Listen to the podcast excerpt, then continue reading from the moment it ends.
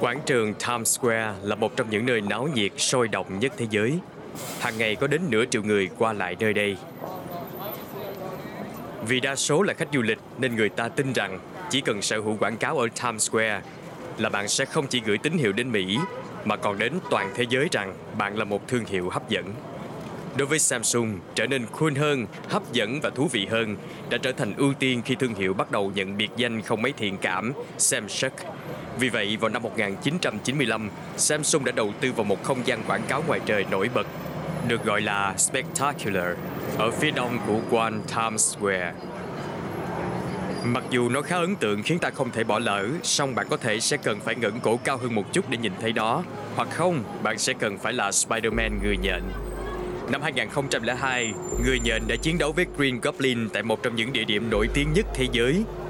Và Samsung rất hào hứng. Nó là nhân vật yêu thích nhất của Stanley. Nhưng quan trọng hơn là nó được quảng cáo rầm rộ. Dự kiến sẽ có đến hàng triệu người sẽ xem bộ phim và quảng cáo của Samsung sẽ được hiển thị vô cùng nổi trội. Trailer chính thức đã ra mắt một nhân viên Samsung hét lên.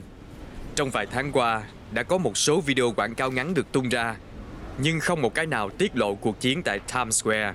Mọi người đều mong đợi rằng trailer dài hơn sẽ có. Mọi người ở Samsung đều háo hức xem nó, nhất là Eric Kim. Eric sinh ra ở Hàn Quốc, nhưng chuyển đến California khi anh 12 tuổi. Samsung đã thuê anh vào năm 1999 với tư cách là phó chủ tịch điều hành về tiếp thị tại Samsung và nhanh chóng thăng tiến thành giám đốc tiếp thị toàn cầu của họ. Nào, hãy bật trailer lên đi nào. Sau một phút rưỡi, một người hét lên. Đó là người nhện. Và siêu anh hùng treo dây nhện di chuyển qua khu rừng bê tông của New York. Với một cú nhảy mạo hiểm, động tác thuần thục của người hùng, anh đã cứu một đứa trẻ và lướt qua tòa nhà Two Times Square, nổi tiếng đến nơi an toàn. Chỉ có mình tôi thấy vậy, hay là logo của chúng ta đâu rồi? Có lẽ Eric đã hỏi. Nhân viên cũng bối rối không kém. Chạy lại đoạn đó đi.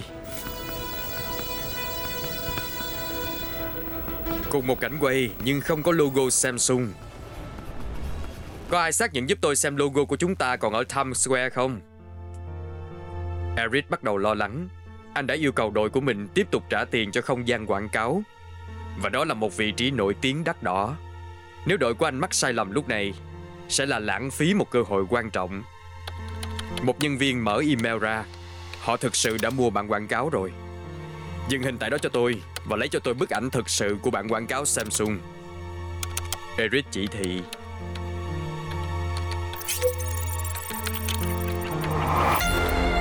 Sau khi so sánh cạnh nhau, rõ ràng rằng mọi thứ giống hệt nhau, ngoại trừ logo Samsung đã bị thay thế bằng USA Today. Điều này đã làm rõ với Eric rằng Sony, người sở hữu bộ phim Spider-Man, đã xóa họ một cách có chủ ý. Cuộc chiến với Sony đã chính thức bắt đầu. Từ One Up Media, đây là đế chế podcast, tập 4 trong chuỗi 5 tập. Cuộc chiến giữa các hành tinh.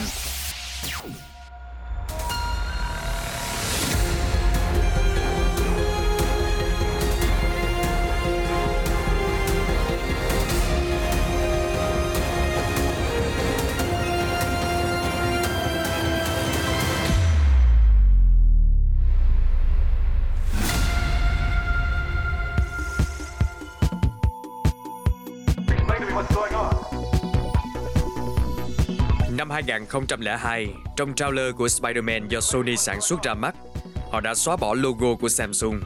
Đó là lúc Sony bắt đầu coi Samsung như một mối đe dọa thực sự và có lý do để họ nghĩ như vậy. Cho đến thời điểm đó, Samsung đã tồn tại hơn 60 năm và dường như đã tìm ra con đường của mình. Samsung Electronics được thành lập vào năm 1968 thông qua một mối hợp tác với Sanyo. Họ đã bắt đầu để lại dấu ấn trong thế giới công nghệ vào năm 1970, họ giới thiệu chiếc TV trắng đen đầu tiên. Và vào năm 1978, họ đã bán được khoảng 2 triệu chiếc TV trắng đen. Mặc dù vậy, so với Sony, Samsung còn kém xa. Sony đã thực sự giành được một giải Emmy cho sự tiến bộ trong công nghệ TV của họ. Nhưng dần dần không thể phớt lờ Samsung khi họ bước chân vào lĩnh vực bán dẫn và gần như bắt kịp cả Nhật Bản và phương Tây. Bán dẫn là nền tảng cho hầu hết công nghệ. Có nghĩa là về khía cạnh cơ bản, Samsung dường như đã giải quyết xong. Sự thay đổi được thúc đẩy từ trên xuống bởi lãnh đạo của họ, Chủ tịch Lee Kun-hee, người kế nhiệm của Lee BC, tức người sáng lập Samsung. Thông qua những bài diễn thuyết quyết liệt của Kun-hee, được biết đến với tên gọi tuyên bố Frankfurt, ông đã khơi dậy tinh thần công ty, khuyến khích họ tư duy đồng lòng và chuyển từ việc sản xuất hàng hóa số lượng lớn sang hàng hóa chất lượng cao. Điều này biến Samsung trở thành một công ty đáng gờm. Tuy nhiên, ít người nghĩ rằng họ có thể đối đầu với những ông lớn trong ngành. Thậm chí chính nhân viên của Samsung cũng đã cảnh báo điều này. Nhưng dù sao họ vẫn quyết định thâm nhập thị trường Mỹ qua một số sản phẩm như lò vi sóng, TV, pin và linh kiện bán dẫn giá rẻ. Vào cuối những năm 90, Samsung tự tin bước vào phân khúc điện thoại di động và có ý định chiếm lĩnh thị trường với những sản phẩm giá rẻ hơn. Có một vấn đề duy nhất, các nhà mạng trước đây đã kiểm soát việc bán điện thoại di động và Samsung chỉ quen biết với Sprint.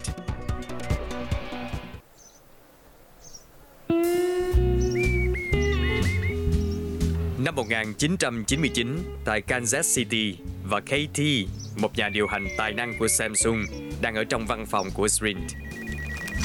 Sprint là nhà mạng di động lớn thứ ba ở Mỹ, nhà mạng lớn nhất là AT&T và nhà mạng lớn thứ hai là Verizon. Cuộc họp này là quyết định quan trọng để xây dựng uy tín của Samsung trước khi họ có thể cạnh tranh với các ông lớn. Mọi ánh mắt đều dồn về KT, đang thuyết phục đội ngũ của Sprint và tiếng Anh thì lại không phải là ngôn ngữ mẹ đẻ của anh. Katie giơ chiếc điện thoại Samsung lên như một ảo thuật gia và cho phép các giám đốc điều hành của Sprint quan sát nó từ góc độ gần. Anh ta sau đó bất ngờ tấn công chiếc điện thoại, kéo nó, cố gắng bóp và xoay nắp lật ở mọi hướng trước khi quăng nó xuống sàn. Ồ, oh, đây là lần đầu tiên tôi thấy điều này. Một giám đốc của Sprint đã bình luận. Katie rõ ràng mệt mỏi sau khi phá hủy điện thoại của mình. Sau đó đạp lên nó trước khi nhặt nó lên. Xin chào, đây là Katie. Tôi chỉ gọi để kiểm tra điện thoại của mình. Sự ngạc nhiên của đội ngũ Sprint thực sự đã được khơi dậy chiếc điện thoại Samsung vẫn hoạt động tốt và Katie biết rằng anh đã thu hút sự chú ý của họ. Để nhấn mạnh, anh hướng mắt vào một kỹ sư của Sprint trong phòng. Tôi có thể mượn điện thoại của anh một lát được không? Ờ, um, được. Nhưng anh đừng... Katie đã mở nó và phá hỏng điện thoại của kỹ sư. Anh đang đùa tôi à? Điện thoại của tôi hỏng mất rồi. Tôi có thể xem một chiếc điện thoại Motorola không? Katie nhắc lời. Một giám đốc điều hành của Sprint ra lệnh đưa một chiếc đến. Nhưng trước khi đưa nó, ông ta nhìn thẳng vào mắt Katie và nói Anh không định phá nó nữa đấy chứ? Katie tiếp tục đưa điện thoại lên mặt mình rồi hét lên Motorola, biến khỏi đây!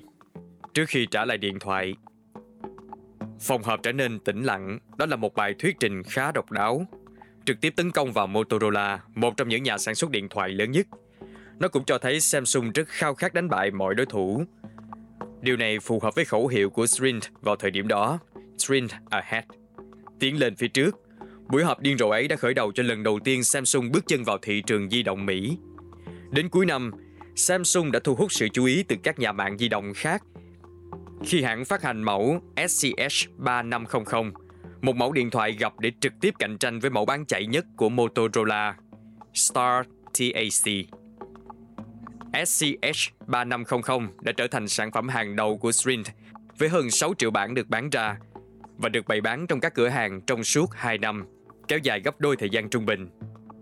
Chiến lược của Samsung rất đơn giản, tạo ấn tượng với một buổi họp điên rồ, sau đó tiếp tục với thế mạnh giá trị của Samsung, giá trị đo được bằng tiền – để thêm phần hấp dẫn, Samsung còn mời các giám đốc điều hành của các nhà mạng di động khác đến Hàn Quốc và tổ chức một chuyến tham quan lớn, mở chai whisky lâu năm và thuê ca sĩ để biểu diễn giải trí. Những câu chuyện về các bữa tiệc tổ chức cũng điên rồ không kém, bao gồm việc tặng một thanh kiếm để cắt bánh, thuê cảnh sát đặc nhiệm để mở đường và để lại túi quà tiền mặt tại lễ tân khách sạn. Samsung lặp lại màn trình diễn ấn tượng với mỗi nhà mạng. Và khi Singular, một nhà mạng mới được AT&T mua lại xuất hiện, Samsung đã quyên góp nửa triệu đô la cho quỹ cứu trợ sau bão Katrina. Để bạn hiểu rõ hơn, số tiền quyên góp trung bình chỉ bằng 1 phần 10 so với số tiền của Samsung. Dù là màn trình diễn hay không, nó đã thành công. Và vào đầu những năm 2000, Samsung đã được phân phối đến hầu hết mọi nhà bán lẻ di động. Tuy nhiên, việc cung cấp dịch vụ tận răng cho khách hàng đã trở nên quá mức đến nỗi Samsung bắt đầu có nhiều hợp đồng tùy chỉnh cho mỗi nhà mạng. Cuối cùng, Samsung bắt đầu mất đi sự nhất quán như một công ty. Chính vì thế mà Eric Kim xuất hiện. Người sẽ thống nhất việc truyền thông của Samsung và khởi đầu cuộc chiến chống lại Sony.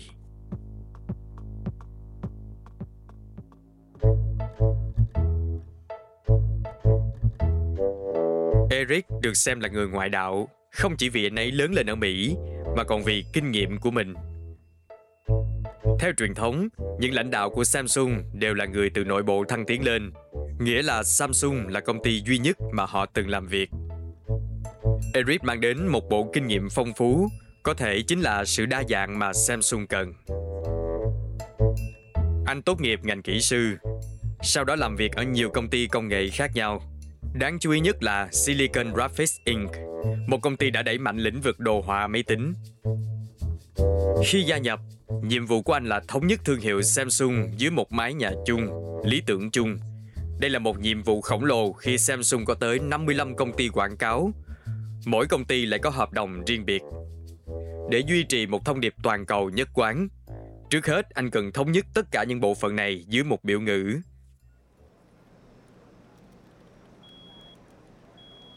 Những nhà quản lý cấp cao các dòng sản phẩm của Samsung đang quy tụ tại một phòng làm việc tại Hàn Quốc. Họ không hứng thú lắm, có tin đồn rằng người Mỹ hay ăn kim chi sẽ gặp họ. Chào mọi người, Eric bước vào phòng. Tôi sẽ nói thẳng vào vấn đề. Cuộc họp này nhằm giúp chúng ta hiểu cách phân bổ ngân sách tiếp thị. Vâng, Eric. Một quản lý trả lời. Ở Samsung, chúng tôi xem tiếp thị như một phần của việc bán hàng. Eric đã dự đoán điều này. Anh đã chuẩn bị trước. Vậy, nhưng tại sao? Ông muốn hỏi tại sao điều gì? Tôi muốn hỏi tại sao tiếp thị lại là một phần của bán hàng. Nhưng quản lý của Samsung cảm thấy bực mình. Một số có lẽ đã cười thầm, nghĩ rằng Eric giàu có đang nâng cao vị trí của tiếp thị lên cao hơn việc bán hàng. Đối với họ, bất kỳ số tiền nào họ kiếm được đều khó khăn và nên được dùng vào R&D để tạo ra sản phẩm tốt hơn hoặc để đẩy mạnh cuộc chiến giá cả chống lại đối thủ cạnh tranh. Theo những gì họ biết về Eric, người thường thích thưởng thức những bữa tối sang trọng, anh đang xem xét ngân sách của họ như lối sống của mình. Tôi biết các anh không thích tôi. Eric giải thích. Và các anh sẽ nói rằng đó không phải là cách làm của Samsung. Nhưng việc đặt ngân sách tiếp thị dựa vào tỷ lệ phần trăm của doanh số hiện tại có vẻ hơi thiếu tầm nhìn. Anh không nghĩ vậy sao? Đội ngũ không nghĩ như vậy nếu chúng ta đặt nó dựa trên doanh số tiềm năng, anh sẽ sử dụng tiếp thị để thực sự đạt được doanh số trong tương lai. Một lần nữa, đội ngũ không nghĩ như vậy. Điều này sẽ khó khăn hơn tôi tưởng đây. Trong thời gian anh hợp nhất ngân sách tiếp thị, mọi người đều biết rằng anh đã gặp rất nhiều kháng cự từ nhân viên nhà máy cho tới các nhà lãnh đạo cao cấp của Samsung.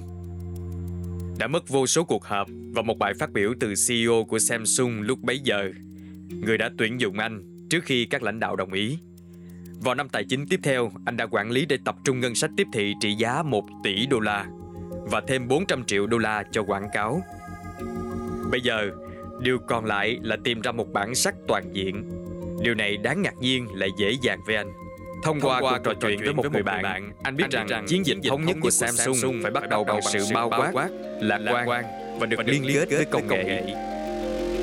Từ khóa lúc bây giờ là digital số hóa và người bạn của anh đã thêm một chữ L vào cuối để tạo ra digital tất cả số hóa một chiến dịch mở lời mời đến tất cả mọi người vào đầu những năm 2000 Samsung bắt đầu trở nên gắn kết hơn và quan trọng nhất là bao quát hơn nhưng nó vẫn chưa thực sự ngầu vì vậy Eric đã bắt đầu tìm cách để sản phẩm của Samsung xuất hiện trong các bộ phim Qua cuộc đàm phán với Sony, anh đã thuyết phục họ đưa Samsung vào phần phát hành cuối cùng của Spider-Man.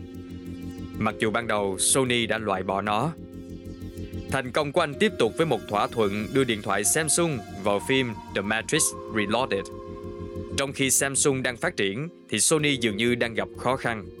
Một phần là do suy thoái kinh tế ở Nhật Bản và sự chuyển đổi mạnh mẽ CEO của họ. Sony đã yếu đi trầm trọng. Ngay cả sự nắm giữ của họ trên thị trường điện tử tiêu dùng cũng đang suy giảm. Với bộ phận âm nhạc của họ đang bị Apple tấn công, Samsung nghĩ rằng đã đến lúc họ xâm chiếm một trong những phân khúc lớn nhất, truyền hình. What are you doing Wednesday night? Cool. The Samsung digital wireless phone featuring voice activated dialing. You say the name and Samsung dials the number, letting every name ring a bell. Năm 2006, Samsung đang chuẩn bị lấy ngôi vương truyền hình từ Sony. Thời điểm này dường như đã chín mùi khi Sony không chỉ gặp khó khăn với điện tử tiêu dùng, mà ngay cả bộ phận hiển thị của họ cũng đang gặp khó. Ban đầu là một trong những nhà sản xuất hiển thị lớn nhất. Việc sa thải của Sony đã làm cho sản xuất LCD trở nên không ổn định. Trong một hành động tuyệt vọng, CEO của Sony đồng ý một liên doanh với Samsung có tên là SLCD. Điều này cũng cho phép Samsung sản xuất màn hình theo tiêu chuẩn của Sony. Với chiến dịch xây dựng thương hiệu toàn cầu của Eric đang diễn ra sôi nổi, thời điểm cho dự án truyền hình hấp dẫn của Sony đã đến gần. Và Choi Gi-sun hay GS đã đảm nhận vai trò này. GS là một tài sản hiếm hoi của Samsung. Anh sinh ra trong cảnh nghèo khó, thông minh và trung thành. Điều này đã đưa anh đến Samsung vào năm 1977. Trong 27 năm qua, GS không chỉ phục vụ Samsung mà với lòng trung thành của mình, anh còn phục vụ gia đình Lee và được trao trọng trách lãnh đạo văn phòng chiến lược tương lai. Cậu được biết đến với cái tên The Tower, cơ quan cao nhất của Samsung. Điều này cũng có nghĩa là GS có một sự hiểu biết độc đáo về điều mà người nghèo và giàu thích. Điều này rất quan trọng vào năm 2004 khi anh là giám đốc thiết kế chính được giao nhiệm vụ đánh bại Sony. Với sự ủy quyền và nguồn tài chính của Samsung, anh đã lựa chọn 11 kỹ sư và nhà thiết kế, yêu cầu họ ký kết tài liệu bảo mật trước khi chỉ đạo họ họp tại Trung tâm Chương trình Đổi mới Giá trị, hay còn gọi là VIB Center. Nó giống như một khách sạn 5 sao, mở cửa 24 trên 7, có một phòng tập thể hình và bàn bia giải trí. Những thành viên trẻ tuổi trong đội có thể đã rất phấn khích, nhưng những người lớn tuổi biết rõ trung tâm VIP thực sự là gì. Một thiên đàng trong địa ngục. Mọi người, GS bước lên sân khấu. Tất cả các bạn đều được chọn lựa với một lý do. Đó là để xây dựng chiếc TV tốt nhất tiếp theo. Để đảm bảo điều đó, chúng tôi đã cung cấp cho bạn những tiện nghi tốt nhất mà Samsung có thể cung cấp, nhưng đừng nhầm lẫn. Bạn không nên ra khỏi đây trừ khi là để làm việc cho dự án TV. Mọi thứ sẽ được cung cấp, vì vậy tôi kỳ vọng kết quả tốt nhất. Người ta đồn rằng sau đó đội ngũ đã phải thề không bao giờ rời khỏi phòng thí nghiệm cho đến khi dự án hoàn thành. Dưới sự hướng dẫn của GS, họ đã lấy cảm hứng từ nội thất. Một quyết định quan trọng vào thời điểm đó, bởi vì công nghệ TV đã bắt kịp. Điều này có nghĩa rằng TV trung bình có thể làm hài lòng hầu hết người tiêu dùng. Yếu tố quyết định là chiếc TV trông như thế nào trong nhà bạn. Một lĩnh vực cạnh tranh mà các nhà sản xuất nội thất rất quen thuộc. GS và nhóm thiết kế của anh tin rằng để chiến thắng, họ sẽ cần một thứ thật đẹp. Điều này khá khó khăn cho một công ty truyền thống thường sản xuất TV cồng kềnh đầy tính năng phần cứng. Ban đầu, dự án dường như không đi đến đâu. Cả kỹ sư và nhà thiết kế đều tranh cãi về tính năng so với sự đơn giản. Nhưng kết quả cuối cùng là một chiếc TV 26 inch nhỏ, rộng ở phần trên, nhưng thu hẹp về phần dưới và kết thúc bằng một chân đế nhỏ. Đối với GS, nó trông giống như một ly rượu vang, vì vậy anh đã đặt tên cho nó là Border TV. Tuy còn nhiều lo lắng, song đội ngũ đã giới thiệu chiếc TV này ra công chúng vào tháng 4 năm 2006 với giá 1.300 đô la. Mọi người ngay lập tức yêu thích nó. Các cạnh mềm mại, vị trí thông minh của loa và màn hình sáng sủa đã khiến người tiêu dùng mê mẩn. Trong vòng 6 tháng, doanh số đã vượt qua 1 triệu. Và trong cùng năm đó, Samsung đã trở thành nhà sản xuất TV LCD hàng đầu. lần đầu tiên vượt qua Sony. Và đến tận bây giờ, trong suốt 16 năm liền, Samsung vẫn tiếp tục giữ vững vị trí này. Kỷ nguyên của Sony TV cuối cùng cũng đã kết thúc. Samsung Electronics has broken another sales barrier boosted by record profits last quarter. Samsung Electronics has posted another record high profit, and now it has become the first company.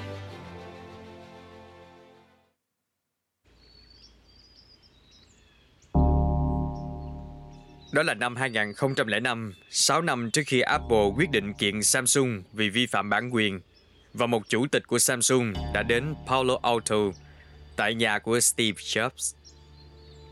Jobs đã đến thăm Samsung khi anh còn trẻ.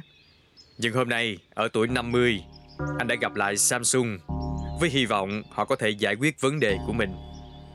Như bạn biết, iPod của chúng tôi rất thành công. Jobs nói với chủ tịch Samsung khi chúng tôi phát hành nó vào năm 2001, nó đã tạo ra một dấu ấn và ngày nay nó chiếm khoảng 70% thị phần. Chủ tịch Samsung biết Jobs nói đúng. iPod đã đánh bại bộ phận điện tử âm nhạc tiêu dùng của Sony. Nhưng giờ đây, khi âm nhạc trở thành điều mà người tiêu dùng không thể thiếu, chúng tôi cần iPod của mình phải hoạt động lâu hơn và chịu được những cú va đập mạnh hơn. Và điểm yếu lớn là ổ cứng của chúng tôi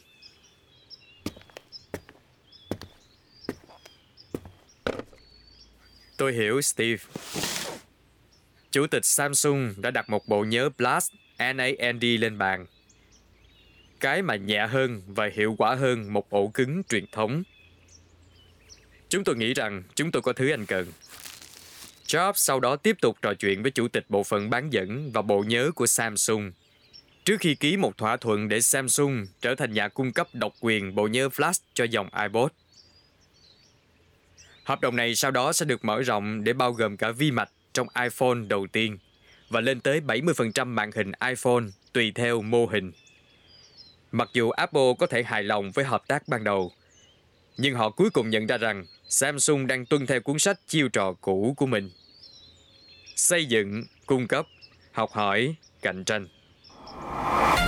Một chiến lược quyết liệt được triển khai để đánh bại Sony trong lĩnh vực truyền hình và điều mà Apple không hề biết. Vào mùa đông năm 2011, Samsung sẽ phát hành S2 và bắt đầu cuộc chiến chống lại Apple. Từ One Up Media, đây là đế chế podcast, tập 4 trong chuỗi 5 phần, cuộc chiến giữa các hành tinh.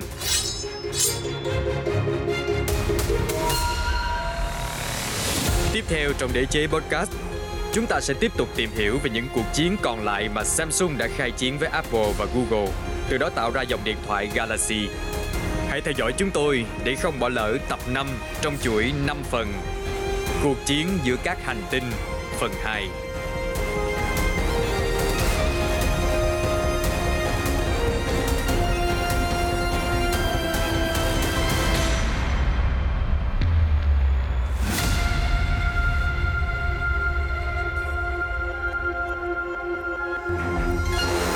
Chế Podcast là một sản phẩm độc quyền của One Up Media, được sản xuất và viết bởi Quan Chin, chỉnh sửa và nghiên cứu quốc tế bởi Minh Thảo, kỹ thuật bổ sung bởi Ashley, trải nghiệm âm thanh do Ethan Sam và Nguyễn Thành thực hiện và được trình bày bởi Đặng Khuyết. Trong bản podcast có các màn tái hiện và kịch bản của chúng tôi. Có thể tại thời điểm đó nhân vật có những suy nghĩ, cảm nhận và lời nói khác, song nội dung được dựa trên nghiên cứu sự kiện có thật. Cảm ơn bạn đã lắng nghe.